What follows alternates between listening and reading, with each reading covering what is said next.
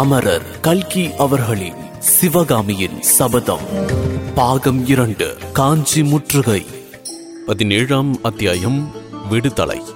வியர்க்க விறுவிறுக்க மூச்சு வாங்கிக் கொண்டு வந்த சத்ருக்னனின் முகத்தை மூவிரண்டு கண்கள் இமையையும் அசைக்காமலும் ஆவலோடும் உற்று நோக்கின.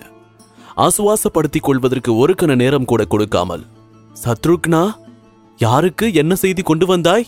என்று தேவி கேட்டாள். தாயே இங்குள்ள மூன்று பேருக்கும் செய்தி கொண்டு வந்திருக்கின்றேன் என்று கூறி மூவருக்கும் வணக்கம் செலுத்தினான் சத்ருக்னர். பின்னர் தேவி மகேந்திர பல்லவரின் முதல் செய்தி தங்களுக்கு தான். வீர பத்தினி என்னும் பெயருக்கு இது காரும் தங்கள் உரிமை பெற்றது போல் வீரத்தாய் என்னும் பெயருக்கு உரிமை பெற வேண்டிய காலம் இப்போது வந்துவிட்டது என்று தங்களுக்கு தெரியப்படுத்த சொன்னார். எட்டு மாதங்களுக்கு முன்பு அகமும் முகமும் மலர்ந்து பதியை போர்க்களத்துக்கு அனுப்பி வைத்தது போல் இன்று தங்களுடைய அருமை புதல்வரை அனுப்பி வைக்க வேண்டிய காலம் வந்துவிட்டதாக தெரிவிக்க சொன்னார் என்றான் சத்ருக்னன். விவரிக்க முடியாத உணர்ச்சி வெள்ளம் உள்ளத்தில் பொங்க தோள்கள் பூரித்து வீங்க தேகமெல்லாம் சிலிர்க்க மாமல்ல நரசிம்மர் அன்னையின் அருகில் பாய்ந்து சென்று அவளுடைய பாதங்களை தொட்டு கண்ணில் ஒத்திக் கொண்டார். அம்மா சக்கரவர்த்தியின் விருப்பத்தை நிறைவேற்றுவீர்கள் அல்லவா? அவர் எனக்கு அளித்த விடுதலையை நீங்களும் மனமுவந்து அளிப்பீர்கள் அல்லவா? என்று கேட்டார் மாமல்லர். பொறு குழந்தாய் செய்தியை முழுதும் கேட்போம் என்றாள் தேவி. மாமல்லர் உடனே திரும்பி சத்ருக்னா எனக்கு என்ன செய்து கொண்டு வந்தாய்? என்று கேட்டார். நல்ல செய்திதான் பிரபு. தங்கள் மனத்திற்கு உகந்த செய்திதான். நன்றி கொன்ற பாதகனாக கங்க நாட்டு மன்னன் துருவிநீதன் சளுக்க புலகேசிக்கு முன்னால் காஞ்சியை அடைந்துவிட வேண்டும் என்ற துராசியினால் விரைந்து வந்து கொண்டிருக்கின்றார். பல்லவ குலத்துக்கு கங்கர் குளம் பட்டிருக்கும் நன்றி கடனை எல்லாம் மறந்துவிட்டு இந்த படு துரோகமான காரியத்தில் அவன் இறங்கி இருக்கின்றான். அந்த துருவி நீதனுக்கு தக்க தண்டனை அளிக்கும் பொறுப்பை தங்களுக்கு சக்கரவர்த்தி அளித்திருக்கின்றார். கழுக்குன்றத்தில் உள்ள படையோடு தாங்கள் புறப்பட்டு சென்று துர்விநீதன் காஞ்சியை அணுகுவதற்கு முன்னால் அவனை முறியடிக்க வேண்டும் என்று சொல்லி அனுப்பியிருக்கின்றார். மாமல்லர் ஆவேசம் வந்தவரைப் போல் சத்ருக்னனிடம் ஓடிச் சென்று அவனை தழுவிக்கொண்டு சத்ருக்னா இவையெல்லாம் உண்மைதானே? நான் கனவு காணவில்லை. நிஜமாகத்தானே சக்கரவர்த்தி என்னை கங்க நாட்டு படையோடு போராடுவதற்கு போக சொல்லியிருக்கின்றார்? என்று பரபரப்போடு கேட்டார். ஆம் பிரபு இதெல்லாம் கனவல்ல. உண்மைதான். இதோ விடைவேல் விடுகும் கொடுத்தனுப்பியிருக்கின்றார் என்று சத்ருக்னன் ஓலை ஒன்றை அவரிடம் எடுத்துக் கொடுத்தான்.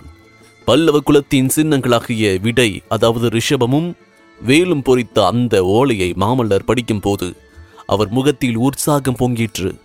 படித்து முடிக்கும் சமயத்தில் அவருடைய புருவங்கள் சிறிது நெறிந்தன.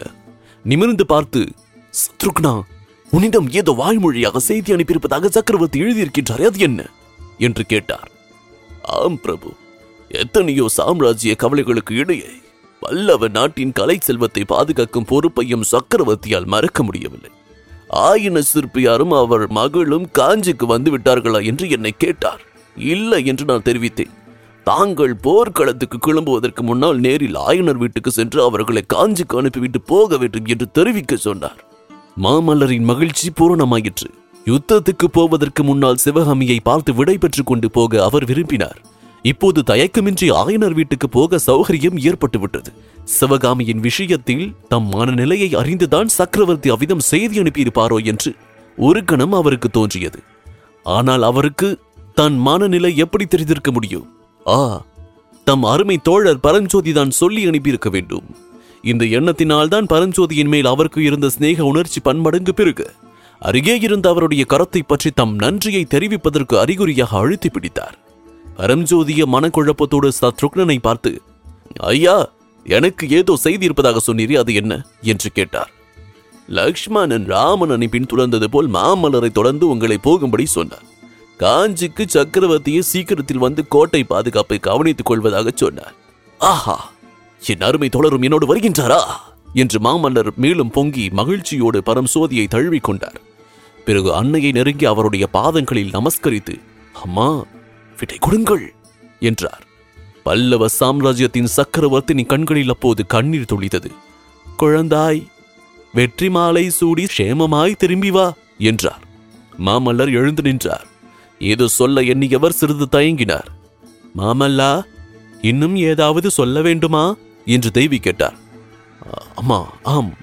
ஆயனரையும் சிவகாமியையும் பற்றி தந்தை சொல்லி அனுப்பியதை கேட்டீர்கள் அல்லவா? கேட்டேன் நரசிம்மா. அதை பற்றி என்ன? அவர்களை காஞ்சிக்கு அனுப்பிவிட்டு நான் போர்க்களம் போகின்றேன் அம்மா. அப்படியே செய் குழந்தாய். சிவகாமி இங்கே இருக்கும் போது அவளை தாங்கள் மருமகளைப் போல் பார்த்துக் கொள்ள வேண்டும்.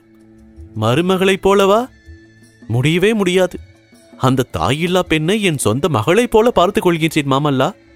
இதை கேட்டு மாமல்லர் புன்னகையோடு இல்லை அம்மா மருமகளைப் போல் பார்த்து கொண்டால் போதும் என்றார். புவன மகாதேவியின் புருவங்கள் அப்போது நெறிந்தன. ஏன் அப்படி சொல்கின்றாய் குமாரா? மகளைப் போல் பார்த்துக் கொள்கின்றேன் என்று நான் சொன்னதை ஏன் மறுக்கின்றாய்? ஒருவேளை என்று கூறிவிட்டு தேவி பரம்ஜோதியை நோக்கினாள். உடனே அவளுடைய முகத்தில் மலர்ச்சி காணப்பட்டது. ஓஹோ புரிந்தது? ஆயனரிடம் சிற்பம் கற்க வந்த பரம்ஜோதி ஆயனரின் மிக சிறந்த சிற்ப வடிவத்தையே கொள்ளை கொள்ள பார்க்கின்றானா? என்றார். மாமல்லர் பரம்ஜோதி இவருடைய முகங்களும் அப்போது பெரிதும் வேதனையை காட்டின. இருக்கட்டும் அம்மா தாமதிக்கு நேரமில்லை. நாங்கள் புறப்பட வேண்டும் விடை கொடுங்கள் என்றார் மாமல்லர். சத்ருக்னன் காஞ்சிக்கு வந்து இரண்டு நாழிகைக்கு உள்ளே குமார சக்கரவர்த்தியும் தளபதி பரம்சோதியும் காஞ்சி கோட்டையின் வடக்கு வாசல் வழியாக புறப்பட்டார்கள். திருக்கழுக்குன்றம் சென்று அங்கிருந்து தற்காப்பு படைகளை மறுநாள் அதிகாலையில் புறப்பட ஆயத்தமாகும்படி கட்டளையிட்டார்கள். அன்று மாலையே ஆயனரின் வீட்டுக்கு போய் பார்த்துவிட்டு வந்துவிட வேண்டும் என்றும் மறுநாள் அதிகாலையில் சைனியத்துடன் தாங்களும் கிளம்பிவிட வேண்டும் என்றும் உத்தேசித்து நரசிம்மரும் பரம்சோதியும் புறவிகள் மீது ஏறி ஒரு சிறு குதிரைப்படை தங்களை பின்தொடர விரைந்து சென்று ஆயனர் வீட்டை அடைந்தார்கள். போகும்போது சிவகாமியிடம் இப்படி இப்படி பேச வேண்டும் இன்னென்ன சொல்ல வேண்டும் என்பதாக மாமல்லர் எவ்வளவோ மனக்கோட்டைகள் கட்டி கொண்டு போனார். ஆனால் ஆயனரின் அரண்ய வீட்டை அடைந்த போது அவருடைய ஆகாச கோட்டைகள் எல்லாம் சிதறி விழுந்தன. வீட்டின் முன்கதவு பெரிய பூட்டு போட்டு பூட்டப்பட்டிருந்தது. வீட்டிற்குள்ளேயும் வெளியிலும் பூரண நிசப்தம் கூடிக்கொண்டிருந்தது. இதன் தொடர்ச்சியை பதினெட்டாம் அத்தியாயம் பிரயாணம். இதில் தொடர்ந்து கேட்கலாம்.